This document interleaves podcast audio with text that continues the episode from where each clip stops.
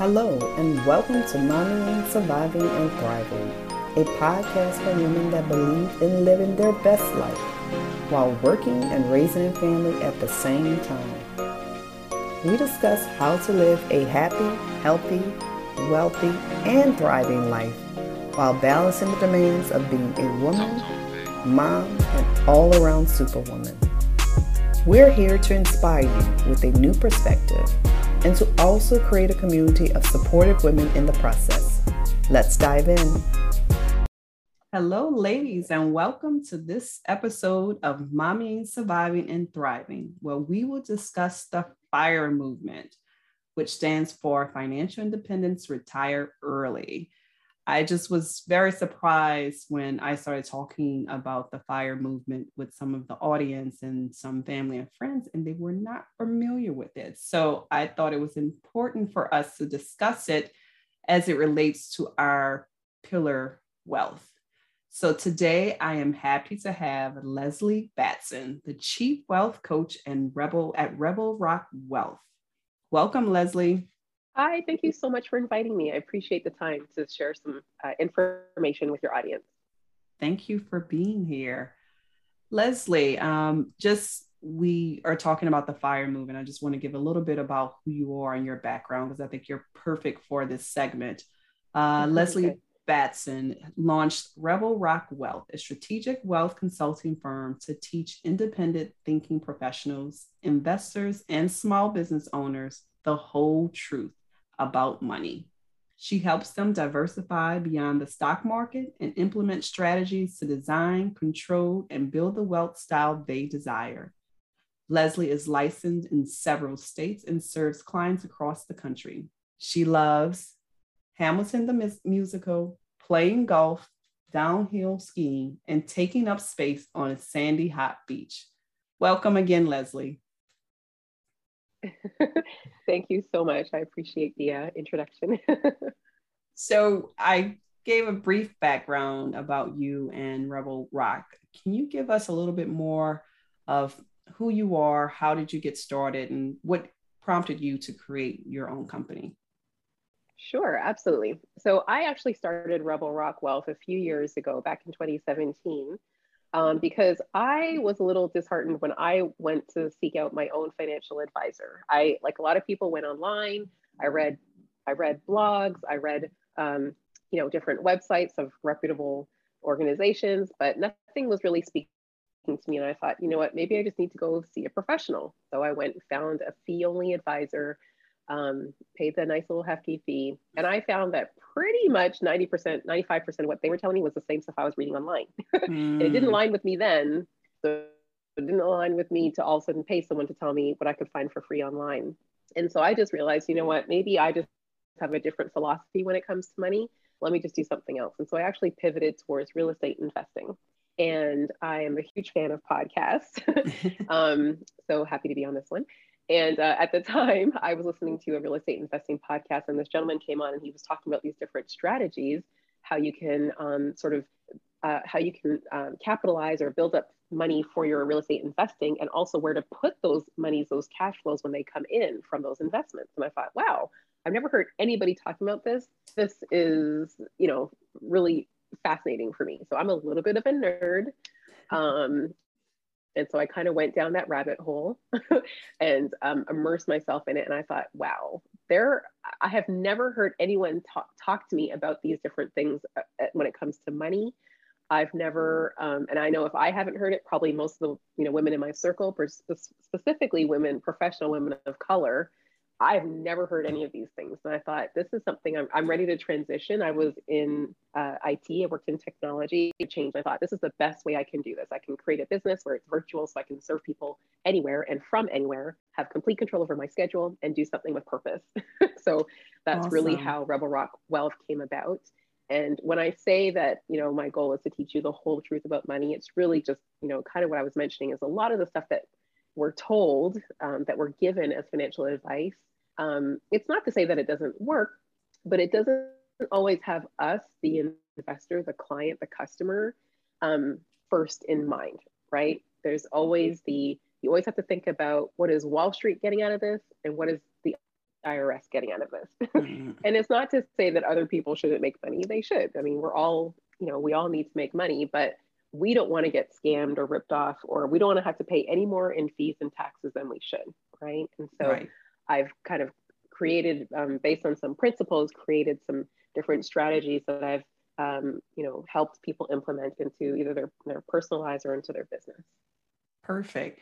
Well, it's funny because I think we kind of got started in, in our uh, fire movement or financial independence piece kind of at this uh, around the same time or the same podcast I, I, guess i was introduced to podcasts actually by my one of my younger one well i only have one younger brother um, and it okay. was about real estate so we okay. we were listening to a podcast about real estate and that kind of prompted more of listening find, finding out more about being financial independent. And so that's mm-hmm. kind of how I kind of got into the fire movement um, about two years ago. So um, that's funny that you did the same thing and that it was the real estate piece that kind of lit a fire under you and yeah. made you go deeper as I did too. I, I, I say I'm um, I'd like to do a lot of research. So I am listening yeah. to several podcasts, looking at mm-hmm. different YouTube videos,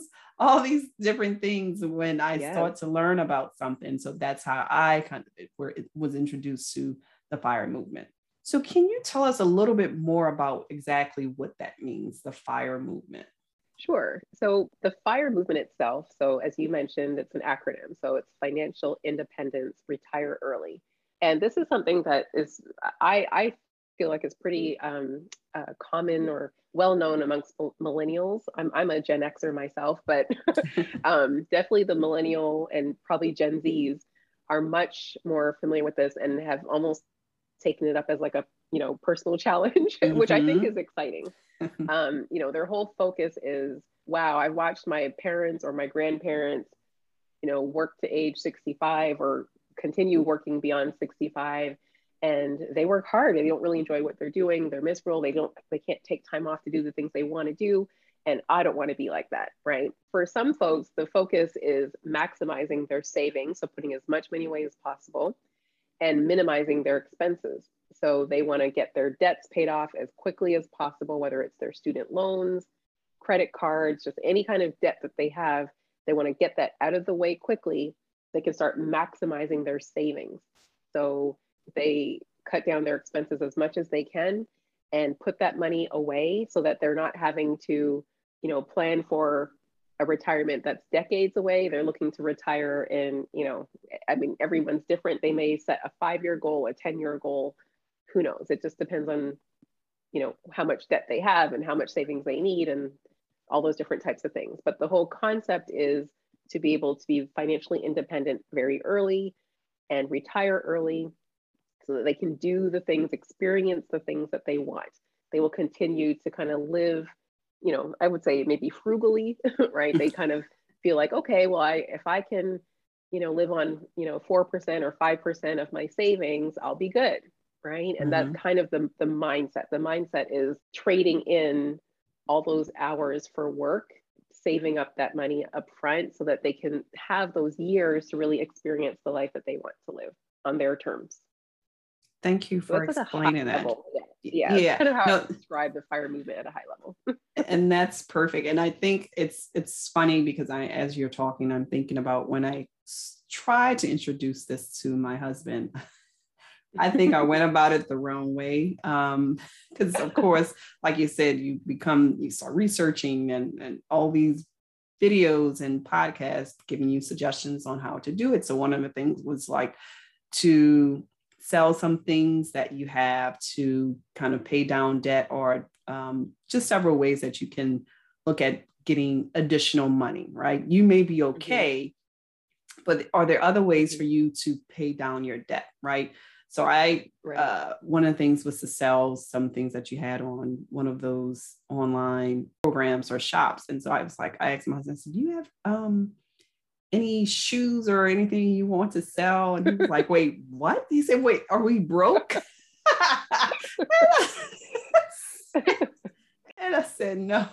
I said, no, we're not broke. I was just, of course, like you said, you become this like nerd. You come in and you come. I, that's how I do. And so I had to look at it a different way. He's still not on board totally. Um, but I'm, I'm, I'm creating my own fire movement myself. And I think yeah. a, a lot of people, when they think about it, they're like, oh, I have to live frugally. I have to not do this and that. And I think there's other ways to do it. Um, and I know you're going to talk more about that, just uh, being yeah. financially sound overall, because I'm not going to be the one to I'm only going to spend money on X, Y, and Z. You know, you have some things yeah. that you want to enjoy in life, right? It's it's okay. Right. I'm not a Starbucks person, but some people want that every morning, and that's okay. Um, right. That's your guilty pleasure or whatever it is, and I think that's okay. So, can you talk about yeah. just in general, um, as we're looking at the fire movement, what are some ways that we, um, particularly women, can look at ways that we can uh, get to that financial independence piece? Sure. Well, let me also start to say that I would say there's a spectrum, right? I would say mm-hmm. there's a spectrum for fire because there are definitely those like I've, I've you know heard the stories of like the 20 somethings they've just come out of college they don't have anything anyways right i mean right. they have debt but they don't really have a lot of things they're not used to having a lot of things you know typically and so maybe they're a couple, maybe they're a bunch of friends and they go rent a house together. So they're all roommates and, you know, they're, they're, they're still used to that roommate lifestyle and they're able to save, right? Like they mm-hmm. got good jobs and they don't mind having three or four roommates and not having a lot of space and not having a lot of privacy and socking that money away. And then maybe after a couple years, they're like, okay, I've had enough of, you know, sharing you know bathrooms with you people i want my own space right. maybe they start house hacking like you know there's a progression but then there's some people who maybe didn't even learn about fire until they were like 35 and they've already got like you know they've they unfortunately you know had a habit of running up credit cards and you know whatever right maybe they got they have kids like there's mm-hmm. there's only so much that you can cut from your expenses because you have you have things to pay off so right I would say the first thing to keep in mind is everyone has a different starting point and everyone has a different level of tolerance. Like your husband's like, I'm not going to sell my shoes, right? right. So, but where so some people are like shoes, yeah, I've got 10 pairs, let me sell those. So it, there's the psychology to fire and you have to think how realistic is it for you and your household, right?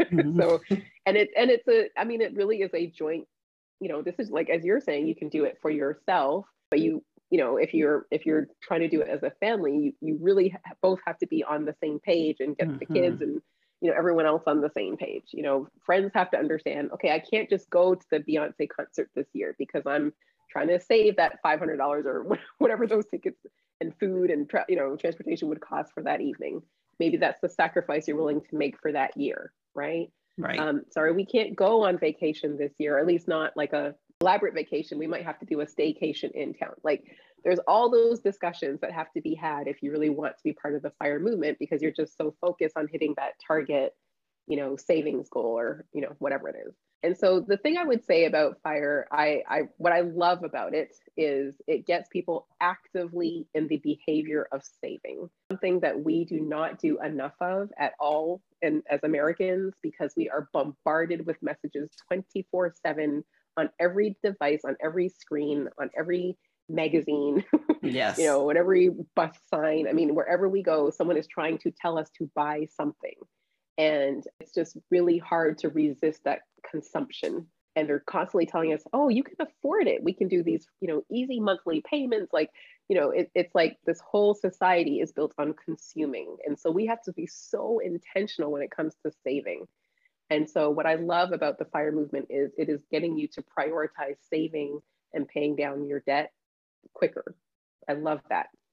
Um, I also love the fact that it's getting people to think, you know what, I don't want to work for someone else, or, you know, I don't necessarily want to work for someone else for the next several decades. There's a lot of things I, I have a lot of passions in my life and I want to explore those. And I'd love to see, you know, I want to be able to do these other things. I don't want to have to be tied to a desk or tied to a job. So I love that it gets people thinking beyond beyond that. The main thing I would say is there is a difference between financial independence and building wealth, right? Mm-hmm.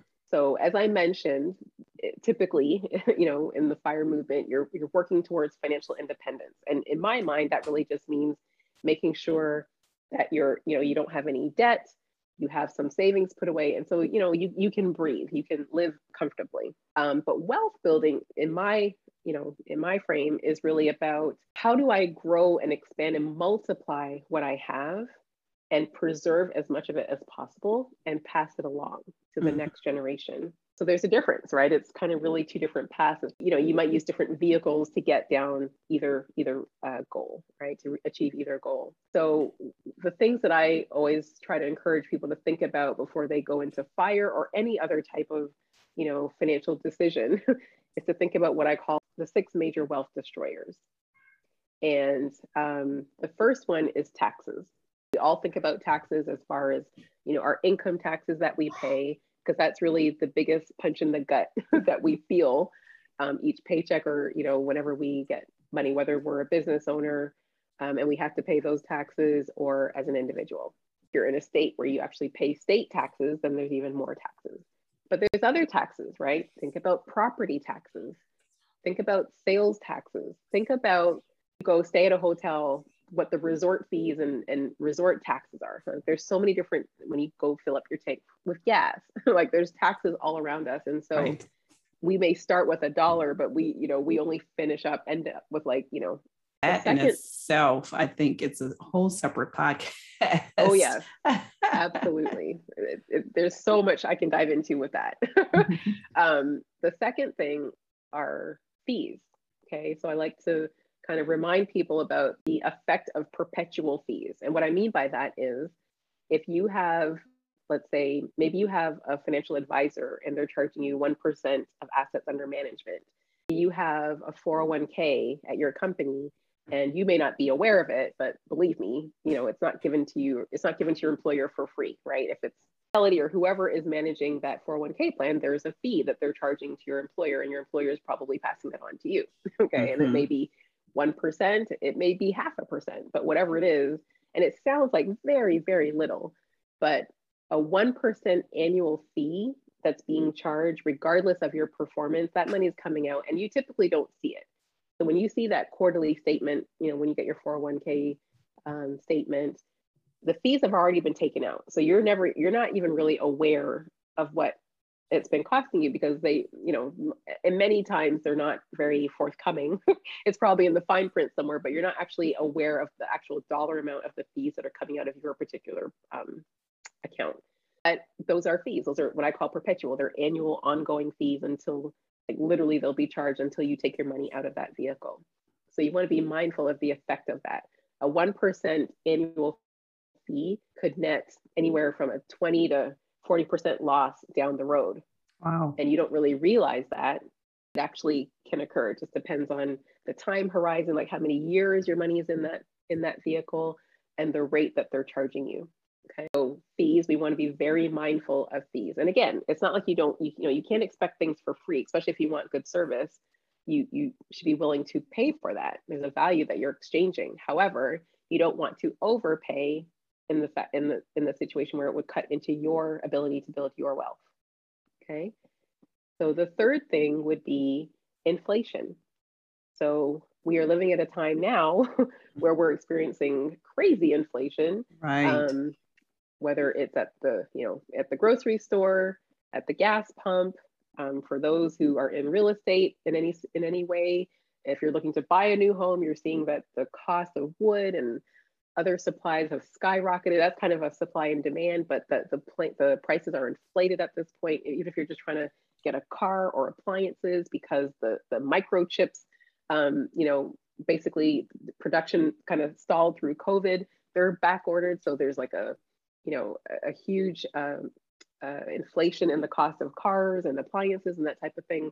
We have to factor in purchasing power in general. Okay and I like to tell people to think about remember, like, how much did it cost you to fill up your tank 20 years ago? Oh, wow. You know, think about that compared to today, right? Like 20, 20 bucks and 20 bucks used to fill up my tank. Yes, definitely. gas, Same here. Station, right? now, of course, I have a different car now and all of that, but $20 is not going to fill up my tank today. Actually, it was eighteen dollars for me. I, I do remember 18. that because I think about that. I think about that because I'm like, yeah. what happened to yes, yes, yeah. So think about what it will be 20 years from now. How far will 20 years go? Uh, how far will $20 go 20 years from now in your gas tank? I think that's so, a that's a great point, and because we don't think about that as we're saving, no. as we're um, investing, we don't think about the inflation because, like you said, inflation right now is just mind-boggling. The prices at the um, grocery store, like you said, gas, lumber. I know people that were initially going to um, renovate their homes, do construction, mm-hmm. that they have put that on hold indefinitely because it's just mm-hmm. the prices the contractors now are giving them because of the um, the increase in inflation has doubled almost. So I, I definitely understand inflation piece that, right now. Yes, and because that part is supply and demand, that probably will you know correct itself hopefully down the road in a few months. But for right now, you know prices are inflated. Right. And I actually um, am having to remodel my kitchen because I had a plumbing issue. Mm. so thankfully, my insurance company is going to replace my cabinets. Um, but I have, to, they've already told me I'm probably going to have to wait 12 weeks to get my cabinets. You wow. know? So there's anything to do with wood or appliance, even in the, the the oven, the range that I ordered, they've said that it may not get until January. Like oh it's crazy. Goodness. Everything is is is backed up. So so that is kind of a supply and demand thing. But again, just thinking of inflation, if we think of, you know, we talked about gas, but think of what it, you know, think of your health insurance, right? Mm-hmm. Think of what you mm-hmm. paid for health insurance premiums 20 years ago compared to what you pay today. And if you were, you know, a W 2 employee 20 years ago and now you're a business owner today, you know you're already paying way more. Think about again 20 years from now, you know, what is it going to cost to see a doctor? What's it going to cost if you were to get sick and have to go to the hospital like mm-hmm. are you putting enough money away so when we just kind of you know touch back to the fire movement um, i appreciate that they are putting you know this, these monies aside but i also want to make sure that they are factoring in inflation because if they're number one they're thinking they can live on you know four or five percent of their savings a year um, you know that's probably going to be small depending on how much they you know whatever their target amount was to put away. But if they haven't factored in inflation, you know, they have to make sure that their money is growing enough to keep up with inflation to keep them, you know, being able to pull out, you know, that 5% that they think is going to be enough to live on, mm-hmm. right? Right. we have to consider what the cost of, we have to consider the impact of inflation. So those are the first three. The fourth one would be opportunity cost. And so opportunity cost means it could be the the difference between getting a 15 year mortgage and a 30 year mortgage right mm-hmm. what are the trade-offs what is it actually costing you to do either one it could be um, do i want to put this uh, you know do i want to put this $5000 into a 401k or do i want to put it into a brokerage account what are the differences there when it comes to the taxes and the fees or do I want to use that 5,000 to pay off a debt, right? What is the cost to, to choose either option A, B, or C, mm-hmm. right? There are costs to each decision, good and bad, but there's a cost and we need to understand what they are so that we're making, again, the decision that is not going to erode our wealth. It's going to be more in line with building our wealth instead of cutting it down or destroying it.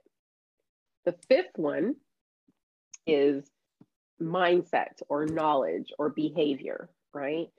what do you what are your beliefs about money are you mm-hmm. do you have a scarcity mindset or do you have like a more prosperous mindset so i wouldn't necessarily say that people in the fire movement have a scarcity mindset. I think they're actively just saving not because they're you know fearful that money is going to run out. They're just trying to live a different lifestyle which i admire. But i would say make sure you know and understand everything right? You factored in the you know the three the four things we've just talked about and you understand like when you've put your money into this particular vehicle or into this particular investment or you chose to do a instead of b like understand what that means you know um, also when we talk about knowledge like are you teaching your kids about money along the way you know as you're learning are you teaching them are they are you modeling for them what you want them to learn are you um, you know, how are you just teaching them about money? You know, are you just giving them money every time they ask for it? Do they have to work for it? Do they understand the concept of saving? You know, there's lots of different things to think about, but it's that number five is really about mindset and knowledge and your behavior around money. And if those things are not, um, you know, I feel I feel like we should always continue to learn, right? No matter what the topic is, and you don't have to be immersed in money because I'm I'm a money nerd. I know that. I I, I recognize that, um, and that's why people come, you know, to professionals like me. But you yourself should always be able to be your own advocate. You should always still have some level of of understanding. Just like when you go to the doctor, you advocate for yourself. Obviously, you're not the medical professional, your doctor is, but you need to be able to speak up and tell him, you know, what are the symptoms that you're feeling or what are, you know, what what's happening with you. And and if he or she says something to you that doesn't seem right, you go find another doctor, right? Or you go look up some more. You don't just say, okay, fine, this is what the doctor said. You would continue to advocate for yourself. And I say the same mm. thing when it comes to your money. So you, you have to make sure that you're keeping up to understand and going to the right sources. I guess that's the other important thing. Go to the right sources to get the right information when it comes to your money. And then the last one, number six, is health. So this is not just physical health, because obviously, if you're not in great physical health, you're probably not going to have the greatest quality of life, and you may not live very long to, to you know enjoy your wealth. Hopefully, you will build some up and you can pass it along, but you want to make sure that physically you know you're you're healthy. Um, but also sort of uh, mentally or spiritually. Again this kind of ties with the mindset one but it's like you know if you are uneasy or um, you know fearful about money uh, or if you're because there are some people who i work with and they really there's some there's something there but they really just don't like to spend. They would much rather just save and hoard and put that money away and they don't like to touch it because i think it is a scarcity mindset. But then there are others who they i mean as soon as that money comes into their hands it's gone you know or it's gone before it even comes into their hand you know? Right. And so you have to understand why do you do that? And how can you get yourself to a place where you're serving yourself but you know in the best way? And i get it. Yolo you only live mm-hmm. once you know you don't you, i, I want to live today. I don't want to put off my experiences and you shouldn't right? I think that's the other thing about the fire movement that i think is important that like you should have rewards along the way. You shouldn't just completely deprive yourself of of things um, because you know that that just makes things hard you know it just makes it hard. Um, but you can plan in or budget in those treats. Like i said whether it's a staycation or maybe you do treat yourself to that starbucks you know once a week or you know you go to dinner once a week whatever it is but you do something so that you're still rewarding yourself along the way. But you just want to make sure that from a physical health and mental health perspective spiritual health that you're aligned so that you're not going to be swayed to make decisions that you know are not in your best interest. So those are kind of the six uh, things that i tell people to just think about and consider when you're making any type of financial decision because they all can play a role in how quickly or how slowly you can build your wealth. I think all six are very important. Is there anywhere where the audience can find more information about, or you mentioned the six major wealth destroyers wealth anywhere? Destroyers. Mm-hmm. Well, they can go to my website, uh, rebelrockwealth.com. I believe I still have an infographic like on the homepage. Um, I've had several clients and colleagues ask me to write a book, and I'm like, I don't have the time, but I, I probably will put it on my list because, um, uh, you know, because as we talked about, even with taxes, I mean, I could talk about that for an hour. So there, there's a lot to dive into with each of those. So I probably will put, I probably will get a book out, you know, at some point. But if they just wanted to see like an infographic, there is one on my homepage. Perfect. And I know you talked about um, the six of them. I'm going to kind of focus on the health piece. We don't think about, I always mm-hmm. say that, you know, part of the, the four pillars that we talked about, healthy is one of them, but being healthy is being wealthy as well. And so uh, I think we need to start thinking about that more as, as we kind of go through life and, and make decisions. And part of that um, I find, like you said, you're going less to the doctor or you know there's less doctor visits there's a whole host of things in being healthy or healthier um, that uh, can play into um, the fire movement and just being more financially savvy. But mm-hmm. you talked also about um, passing on that. And mm-hmm. I want you to talk more about the life insurance piece because I know some people, sure. Some people are afraid to talk about about that and um, even with their parents or themselves and and and not wanting to talk about life insurance or actually talking about a will can you talk mm-hmm. about that and how important that is for us um, to consider that and, and and to actually put things in writing and to make those steps and make sure that it's not like you said before it's not only just about what we're doing today it's about passing on that to our children our children's children Absolutely, absolutely. I, I will say that, um, particularly in our community, we have not always had abundance, so we've not thought about or lived that way or thought about it.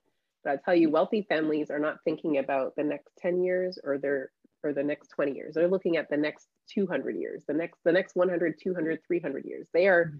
Planning for their children's children's children's children.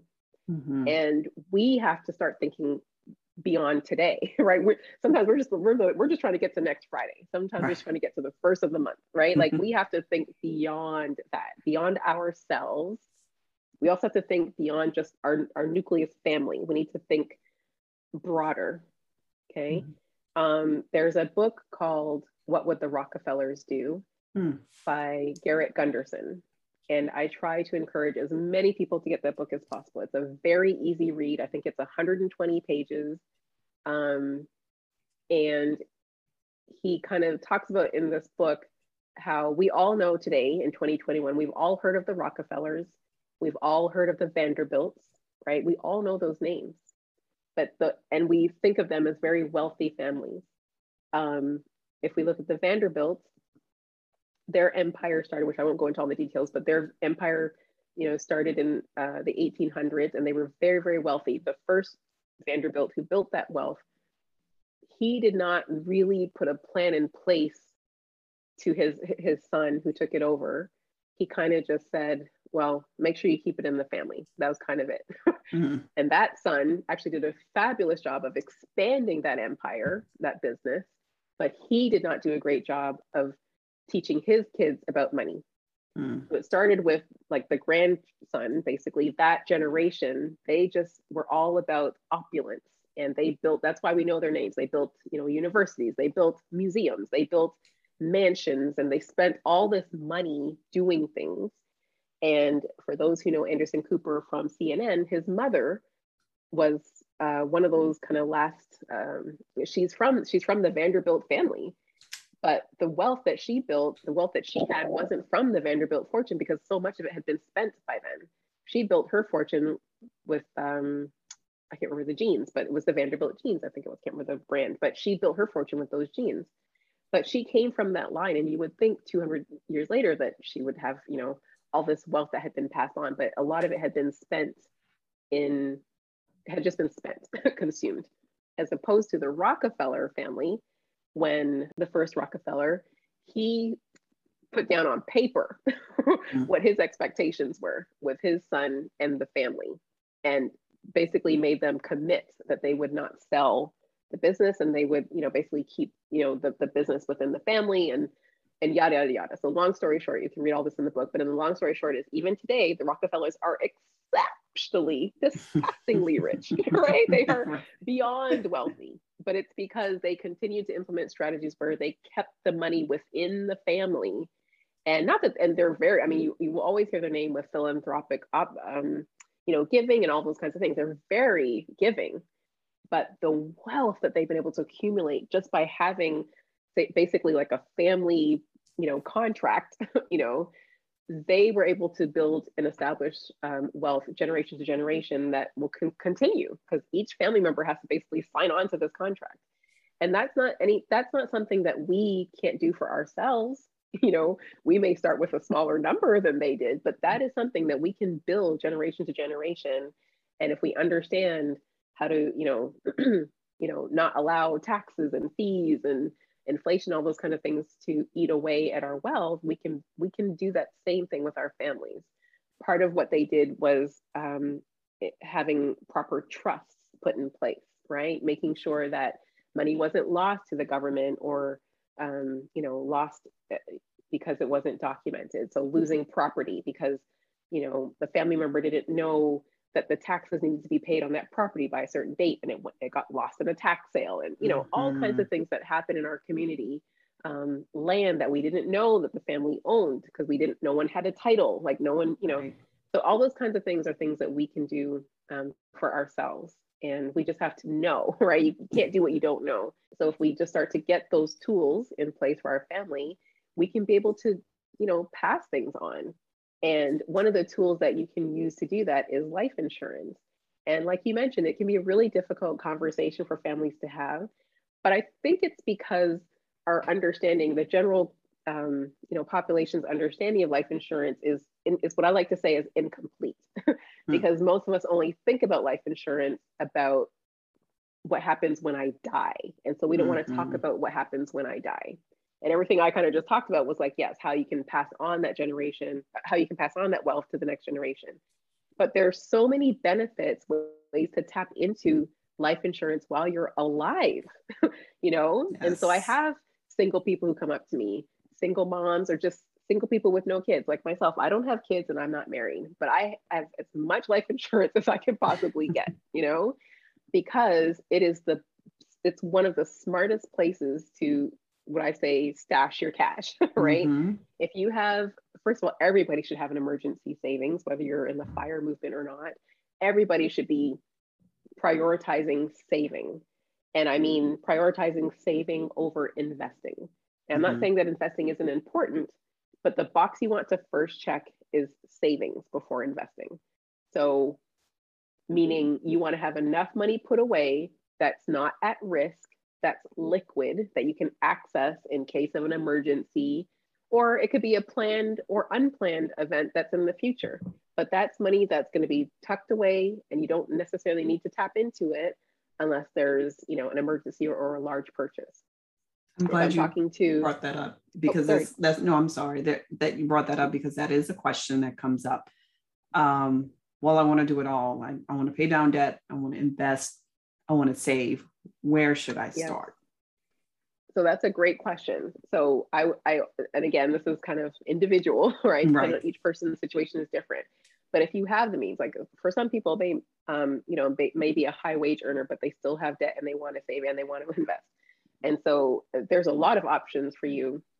Because the main thing is you need to have you need to have more money coming in than what you owe, right? Mm-hmm. It sounds very simple, but there's a lot of people who are not in that situation. They just continue to charge up their credit card or, you know, they continue to to build up this debt um, part of it, I think, is you know cultural or societal. They're trying to keep up with the Joneses. They they want to do what other people are doing, but even though they really aren't in the position to do it right now, right? Like I said, it may it may mean sacrificing, you know, this trip to the Maldives this year, right? Mm-hmm. Maybe we have to put that off. Um, but in any case, if you are able to, if you still have money coming in, there are definitely ways where we can do both. We can save and pay off the debt at the same time. Maybe we put off the investing until you get reach a certain savings target. I like people to get to the point where they're at minimum, they have three months worth of expenses put away at minimum. And I think COVID, I hope, helped to illuminate that for people that you don't know what could happen to you. Exactly. Um, you could lose your job, you could get furloughed. And if that, and you don't know when you could, when you'll get called back, if you ever get called back. So you may need to be able to pay for your bills for three months, for five months, for six months without money coming in. That's what I refer to as your emergency fund. That money should be put away somewhere, safe, risk free, and liquid. That mm-hmm. is not the stock market, right? Right. And it could be a bank account. And say we're earning like a whopping 0.1%. Not sure that's the best place. Like, yes, you can get to it very easily, but I'm not sure that's great for long term growth when we just talked about inflation, right? right. Inflation typically is about 3% a year, if not more. So if you're earning 0.1%, it's literally costing you money for that, mm-hmm. that large sum of money to be sitting in the bank. Now, I'm not saying that you shouldn't have any money there, um, but you really want to have the bulk of your emergency money somewhere else. And in a cash value life insurance policy, you have guaranteed interest, just like you have at a bank, but you also have the opportunity to earn dividends. And if your policy is number one, set up the right way, and with a mutual company that has been paying dividends consecutively for at least the last 100 years, you know, it's probable, not guaranteed, but it's probable that those dividends will continue to be paid. And so you will earn that money will be safe and liquid and accessible where you can control it and earn more than it would sitting in the bank. So again, you don't need to die for that to happen. This is for you to take advantage of while you're alive, right?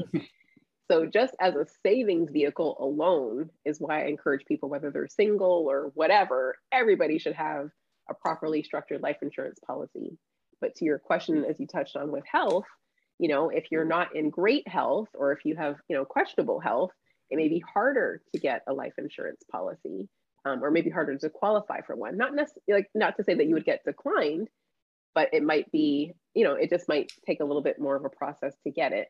So you want to make sure that you're maintaining your health, right? And and I also tell people the younger you get it, the better, because typically the younger you are, the healthier you are. you know, um, and you like literally you you know 15 days old, a baby can get a, a, life insurance policy and you can start saving for their education in that policy, right? So Great um, point. Um, Great point. A lot of people can, don't think about that. No, they don't. They life don't insurance policy for their kids. Yes. Yes. There's so many benefits. Another benefit that you can get on um, from you know um, several great carriers that I work with is um, it's basically like a long-term care insurance alternative. I'm not I'm not saying it is a replacement for long-term care insurance, but um, you know again we've we've talked about um, quality of health, and if you know, we're living to be older and older. I mean, I don't know anybody who doesn't know someone who's lived to be in their 90s or even to reach age 100. And with science and medical advances, you know, having us all having a better understanding of nutrition, we are extending our lives. You know, we're living mm-hmm. longer. And, you know, if we can maintain our health, great. But at some point, we might need some extended care. Um, and if that happens, you know, if you're in your 80s or 90s and you need extended care, do you can you afford that? You know, have you saved up enough of, for to you know cover the cost of a facility or having a nurse come to your home to help you with some of these tasks? With the life insurance policy, there's a rider that can be added where it helps you to be able to essentially you have the option to tap into your death benefit. So tap into the value of your policy sooner to use it towards those types of expenses. So it may mean that you leave, you know, a little bit less for your loved ones, but again, you were able to tap into that while you were alive to use for your to sustain your life, you know, and your health. Um, so that's something to think about.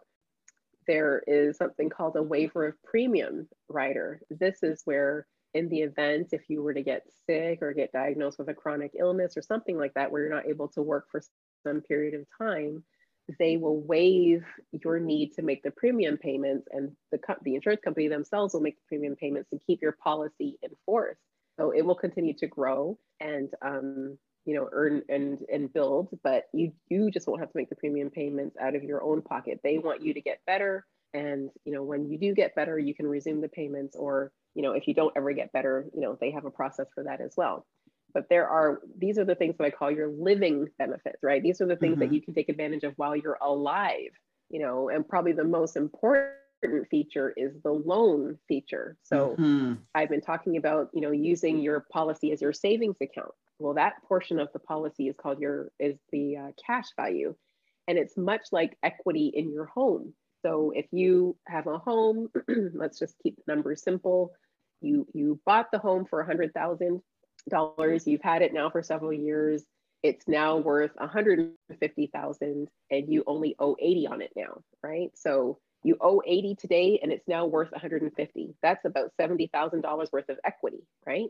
And so you may go to the bank and say, "Hey, I'd like to take, you know, get a line of credit." And they may be willing to give you a line of credit based on that $70,000 worth of equity that you have in the home. Now they may not give you the full 70, but they they will basically use the equity in your home to identify how much they're willing to lend you. With your life insurance policy, it's the same way. That cash value in your policy is like the equity in your policy. And so the more that it's building up, the uh, insurance company can say, let's say it's the same thing. Let's say you have $70,000 worth of equity in your policy, or you've saved up $70,000 in your policy. Um, you can uh, borrow against that value in your policy. So borrow against that equity in your policy. And you can use that for the way that I work with a lot, a lot of clients, I work with a lot of real estate investors, but you can leverage the equity in your policy to invest it into real estate or invest it into other things, into, you know, other cash flowing, um, you know, assets. And essentially those can pay off the loan that you, you know, use to from your policy. So it's it's basically leverage, right? It's you know if you've ever heard OPM, you, you know using other people's money, that's basically what it is. So your money still stays safe in your policy and it's growing uninterrupted. You know, it's basically just compound interest growing uninterrupted over time. But you're able to um, borrow against that equity to use it to do other things. And so um, it's probably one of the, the best kept secrets, yes. I think, that has to do with life insurance that people don't think about. So we have to kind of expand our knowledge and understand more and think beyond the death benefit and not we don't have to think about our death even though we, we do need to think about it but let's also think about how can we take advantage of it during our lifetime like what's in it for me you know like how is this vehicle better or different from me than a 401k or an IRA or a brokerage account or a savings account. Like these are all different tools that you should have in your toolbox um, and just understand how they all work together for your benefit. Excellent, excellent information. I, I do tell you, I did know about um, the loan against your policy. And when I found out, I was mm-hmm. like saying, like, why didn't anyone tell me this before? I um, know. Right. So you you there's you gave so much um today beyond the fire movement, the six uh, wealth destroyers, life insurance, and so much about the life insurance. I do want to thank you for that. So we may have to have you back on somewhere down the line because there's so much um sure. you have so much knowledge and i'm glad you were able to kind of break some things down and educate the audience on a lot, especially the life insurance pieces that I find that people are not aware of, especially the borrowing against. And, and there's more to that. And so they would have to contact you directly to uh, to get additional information. Sure. So but we are definitely coming to an end. This has been awesome. I've learned um, some things, and I know our audience has too. So, but before we go, I do want you to tell us how can we keep up with you. Sure. So the best way to keep up with me, I would say, is go to my website, rebelrockwealth.com, and from there um, I believe it'll it'll link take you to my LinkedIn. It can take you to my Instagram. There's a link to my podcast. I have a podcast called Rebel Rock Money Talk. Um, I will soon be launching, uh, hopefully by January 2022. I'll be launching the Rebel Rock Money Talk Club, or Rebel Rock Money Talk the Club. Um, and this is where um, people can join, become a member, and this is where we can really um, deep, uh, dive deep into different topics as it relates to money. People can bring me their situation. Maybe they're thinking of, you know, buying a home. They're trying to figure out what type of financing should they be thinking about. Maybe they want to talk about, you know, some type of uh, investment opportunity. Maybe they want to think about how should I be planning for my child's college funding. I mean, it could be anything, but I get all different types of questions from clients, and I realize I love having the one-on-one, you know, discussions with them. But so many more people could, you know, really use this information to help them with their own financial education. So I'll hopefully be launching that in January, but people are going to be able to sign up on the website if they're interested in learning more about that. Um, but that's where I would point people to is my website. Perfect. So I will definitely personally be looking out for the launch myself. So I, am going to your website to to um, put my information in as well. But again, thank you, Leslie, with Rebel Rock Wealth. We do appreciate all of the knowledge, all of the information you gave us today. Thank you so much for having me. I would be happy to come back and share more. Perfect. And thank you, ladies, for joining us today. Until next time. Thanks for joining us this week on Mommy Surviving, and Thriving. Stay connected by liking, following, and subscribing. We're accepting topic requests and questions by email info at mstpodcast.com. While you balance it all, remember there's only one of you. Stay positive and give yourself grace. We're here to support you in community on your journey to becoming happy, healthy, wealthy, and thriving. See you next week.